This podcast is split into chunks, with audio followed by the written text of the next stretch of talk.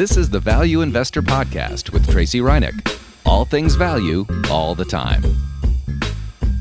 Welcome back, value investors. So, we're nearing the end of the year, and this is the time where we all take stock of our portfolios and we look forward to see what we can change in them. And hopefully, we will do better next year based on you know, how we did in the year. But some things are just out of our control, like for the most part, performance. If you were a growth investor in 2017, obviously, as we've talked about many times, you did very, very well. If you're a value investor, you did well, but not quite to the level of the growth investors. So, value investors, you know, we're going to finish in the positive for the year, and that's nothing to really complain about, but we just didn't get the go go levels of the growth investors. So, I have no idea, and neither does anyone else. If they say they do, I wouldn't really believe them, but I have no idea how growth or value stocks are going to fare in 2018 because these are kind of still the unknowns. But what I do know is that historically, small cap value has outperformed and it has underperformed the last few years. It's tried to make a comeback a couple times and then just kind of petered out and it's petering out right now again. Those small cap growth stocks are still completely dominating the value, but that could mean that 2018 is finally going to be one of its breakout years because it doesn't underperform for forever, as we know. So the longer it underperforms, I feel the closer we're going to get to finally seeing a big rally in those small cap value stocks. But you know, my crystal ball is not uh, really clear on this. So it may happen and it may not. So as a value investor, I want to prepare for the other scenario that the growth keeps going and that um, the value still continues to underperform.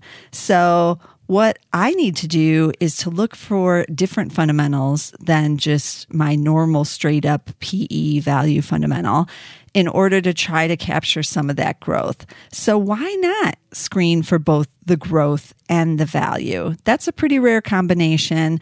And we've talked about it a couple times on the podcast in the past, but if you can find it, that good combination of both the things that investors love, then it can boost a portfolio in times like we're seeing right now, where the pure value plays are in the doghouse and you need some of that growth to give the boost to um, your overall holdings.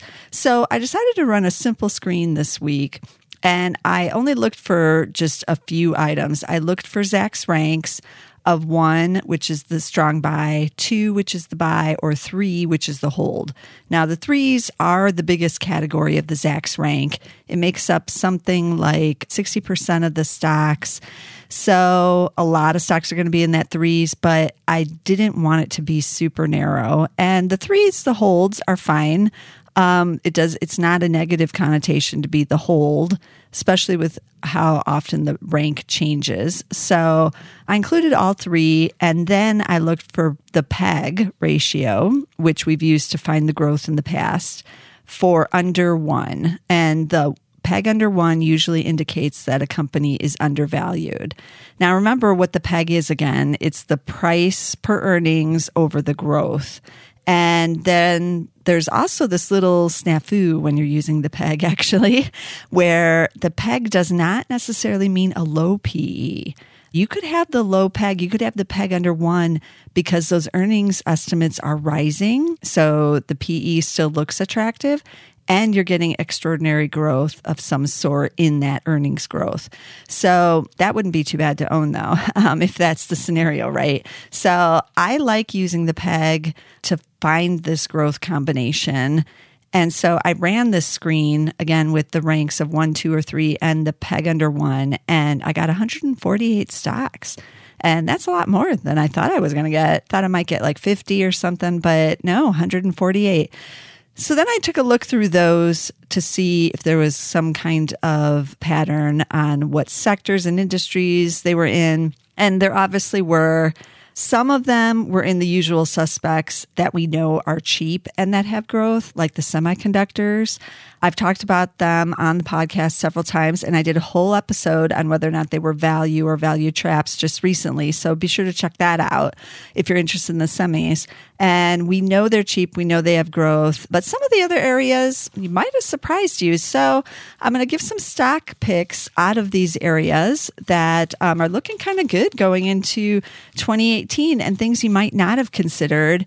Like I said, there are 148 stocks, so there's quite a few. And I'm going to cover a few other just sectors that some were in and not necessarily give as many stocks out of there because some of those are interesting too. So let's get right to the stock picks then.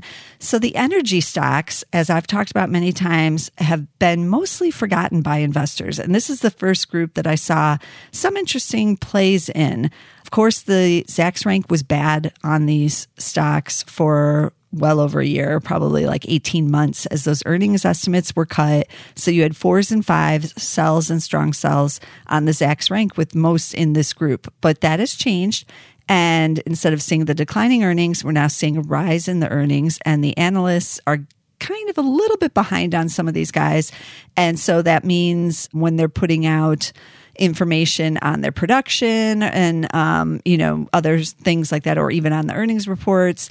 The analysts are having to go in and raise their estimates and they're getting more bullish about 2018 so now some of these are showing up in some of these screens i'm running and because they're still fairly cheap. So an example in that area is Diamondback Energy. That's the ticker FANG, F A N G. I know this is a popular stock. It's an exploration and production company. They've got the reserves in the Permian, which is the key area you want to be in. They have a peg of 0.8 because they're expected to grow earnings of 167% this year, which we're almost done with, 2017, and then another 20% in 2018. So that's not too shabby. Like I said, the analysts see better times ahead for a lot of the energy companies in 2018. Now they have a PE of 22. So if you were screening only by PE, for stocks, you would not have seen this if you're a classic value investor. But because that peg is lower and it's got that earnings growth, then this is a value based on the PEG ratio, which um, I do think is an interesting metric to be using, like I said. So that's one to keep on your list Diamondback Energy Fang. Let's switch over to the home builders. I've talked about these a couple times as well. And I mainly covered them, I think, earlier in the year, the first half of 2017 they really aren't getting any love from investors either. Like no one ever talks about the home builders. Toll Brothers just recently reported and it was okay, but they're on the higher income level. And some people are concerned about the tax reform plan and the mortgage interest deduction, what it might do to Toll Brothers sales. So that kind of put a damper on the industry a little bit. But the stocks have soared in 2017. So someone is getting in, institutional buyers others, but you don't ever hear anyone talking about it on any of the financial media shows or when I talk about it, nobody seems to care either but they really should be getting the Rockstar treatment, I feel. Several of these showed up in my screen, including two of the largest home builders. So let's just cover them. I've covered both of them before. KB Home is the first one, KBH is the ticker. They have a peg of 0.7. They're supposed to grow earnings 23% next year in 2018. And that's on top of 57% this year. They have that big backlog of homes, and those home sales are still strong. Their PE is actually a classic value PE at 14.2. So they're still pretty cheap, even though the shares are up really huge this year. Now they're reporting early in the earnings season next year. So they're reporting on January 10th already. So that's going to be one of the big ones to watch because they're kind of kind of lead off the home builders here. Um, I also own KB Homes in the value investor portfolio. And that's the portfolio that I run here at Zacks. It has about 25 stocks in it right now. And we bought this earlier in the year, even though it was hitting new highs just based on the strength of what the economy was doing and that people are really hot to trot for housing right now. So that's worked out real well for us. But I still like a lot of the home builders. The other one is Pulte. Am I saying that right? I'm not sure I am. Pulte, I think I am. Um, you know me and my pronunciations but we all know what it is. It's PHM, and they also have very attractive valuations here. They're PEG is 0.9. They grew double digits earnings this year and expected to grow 37% next year. So, again, really strong earnings growth with both of these companies. They have a P a little bit higher, 16.9, but again, because they got that big growth, the PEG is attractive. Now, the home builders are in the construction sector technically, and that's the number one Zacks sector rank right now. They've got the number one rank. They're at the top of the totem pole, higher than technology actually. And year to date, this area on um, overall, and that that also includes a lot of the normal construction companies, and it's more than just home builders, obviously. That is up nearly 25% year to date. So you can see that that's been obviously one of the hottest sectors, and that's why it's the top of the ranks. So I still like it going into 2018. That's one to keep in mind. And then let's switch over to some of the leisure stocks. Like I call these the travel stocks, leisure and hospitality, hotels, and other things in that realm. This is still really hot too because people want experiences. I've heard a lot of people giving experiences as gifts this holiday season. So they're actually buying, um, you know, if you're, you know, someone who likes architecture, they're buying architectural tours for someone.